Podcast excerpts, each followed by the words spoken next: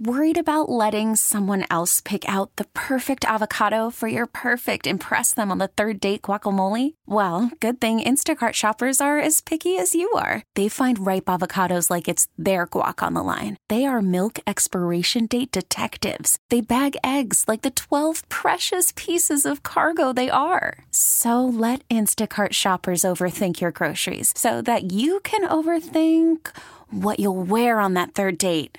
Download the Instacart app to get free delivery on your first three orders while supplies last. Minimum $10 per order, additional term supply. Pop quiz What's supposed to happen when there's a shooting in public? The police are supposed to be called, of course. But that doesn't happen as much as you'd think. What happens sometimes, individuals get desensitized hearing all those gunshots. Detroit is currently using AI to help detect shots fired, but some aren't so sure if that's a good idea. This is the Daily J. I'm Zach Clark. Let's imagine you live in the city of Detroit, you've had a long day, you lie down, and as you drift to sleep, you hear this. But what if a few minutes later you also heard this? All units to entry. It now appears as though shots are being fired. Police! And what if this all happened without a 911 call? Well, the folks behind ShotSpotter technology say that's already happening. We set up a series of acoustic sensors. We've deployed it in Detroit where Detroit wanted us to deploy it, in the neighborhoods that they found had historically high gun violence rates. And then what happens? Any impulsive acoustic event occurs, the system detects, we can hear gunfire over a mile away. The sensors timestamp when they heard it and then locate the shooting. We send the data to the cloud. A machine classifier reviews the acoustic event and dismisses most of what we hear as not being gunfire. But what might be gunfire is then sent to a human, a highly trained acoustic technician. Their highly trained ears can distinguish gunfire, but we don't rely upon that, nor do we rely upon machine classification. They then look at the acoustic signature, the waveform configuration. Most of the noises in urban environment are omnidirectional, like a firework. But a gunfire is linear. It is directional. And they see which sensors are activated. We've already got a squad car on the way.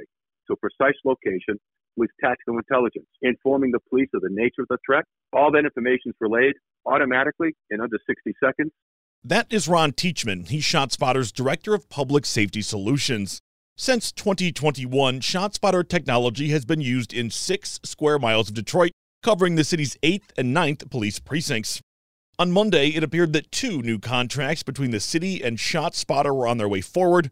One that extends ShotSpotter's deal an extra year for $1.5 million, and the other is worth $7 million to expand the coverage area from 6 miles to 28. Remember, I said it seemed like it was going to go forward, but then Mayor Mike Duggan's office asked the Detroit City Council's Public Health and Safety Committee to pull both contracts. What happened here?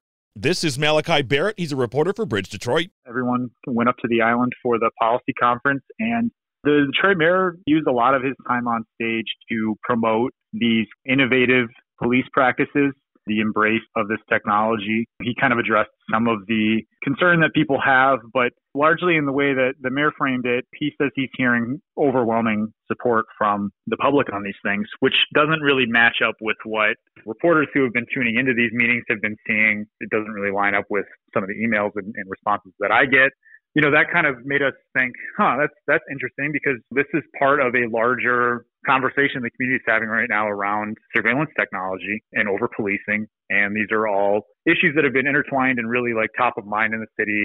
Certainly before Black Lives Matter and George Floyd and, and the whole movement over the summer, but things have been really kind of top of mind in the policing space since then.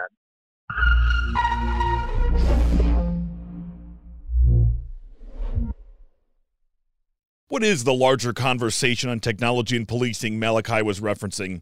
Remember last Friday's episode of the Daily J? We were at the Michigan Science Center and the conversation turned to the ethics of technology.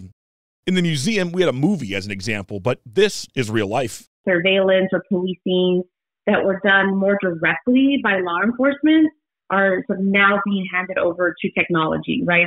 But that handover of what was done by law enforcement directly to a technology, it has more consequences that we even know of now but we do actually know of some of the significant impact.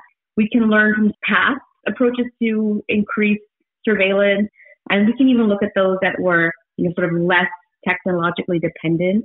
Stop and frisk that really eroded the trust between communities and law enforcement.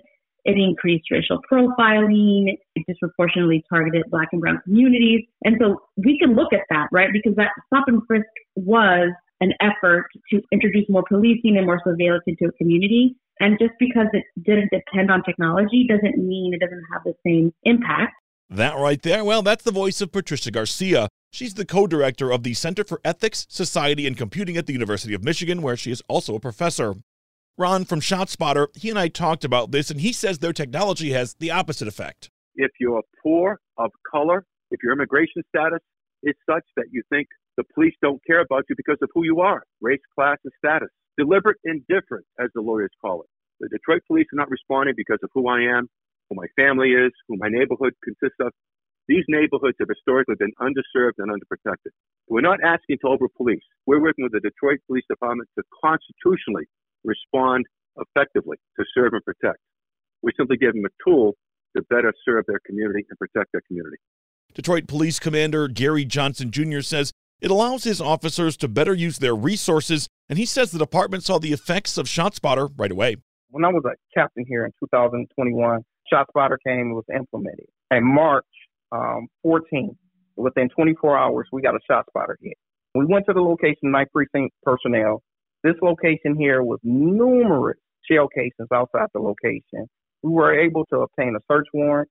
Inside, it was individuals that had felony records, and they were making ghost guns. It was kind of new to us. It was shocking. Of course, we placed them in custody. But what was alarming was just all the shell casings outside this residence. What happens sometimes, individuals get desensitized hearing all those gunshots because what they were doing is test firing those ghost guns outside the residence. So we were able to get two individuals that shouldn't be in possession of handguns and really put some peace to that community. We started getting tighter on our search warrants, and it has been a tremendous, tremendous success here in the ninth precinct.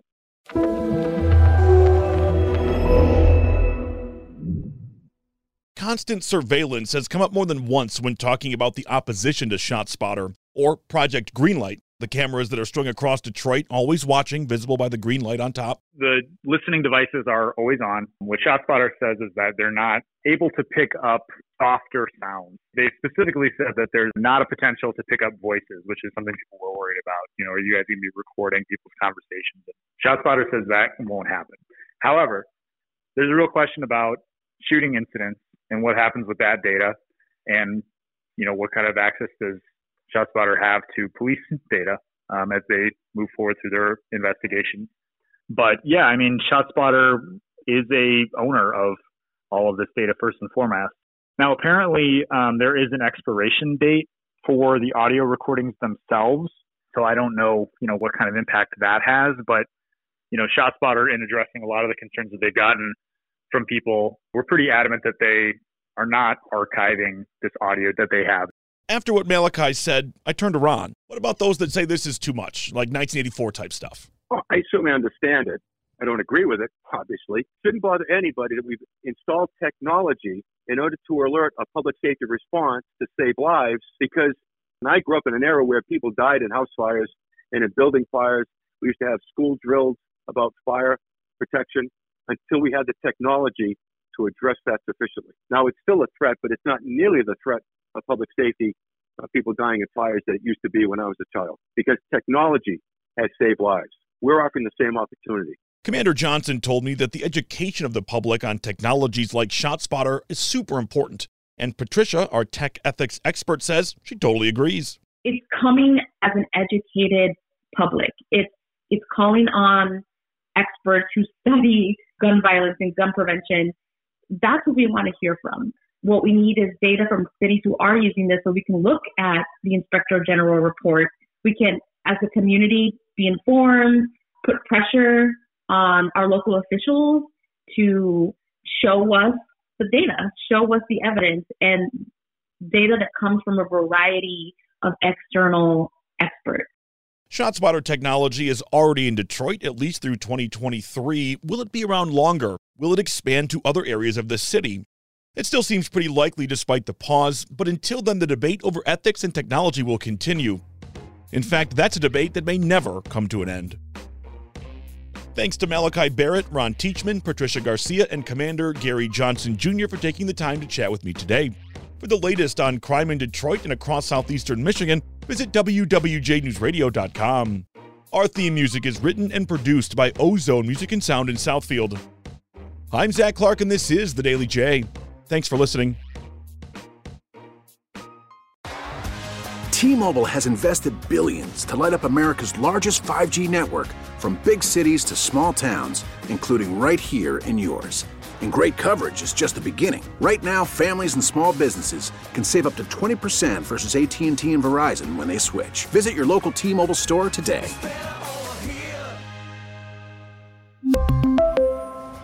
Plan savings with 3 lines of T-Mobile Essentials versus comparable available plans. Plan features and taxes and fees may vary. Protect your vehicle's engine with a full synthetic oil change and save with Mobil One at O'Reilly Auto Parts. Purchase five quarts of Mobil One full synthetic motor oil and receive a $10 O'Reilly gift card after rebate. See store for details. With your Mobil One purchase, you'll also receive two times points during O Rewards Bonus Points Month at O'Reilly Auto Parts. Oh, oh, oh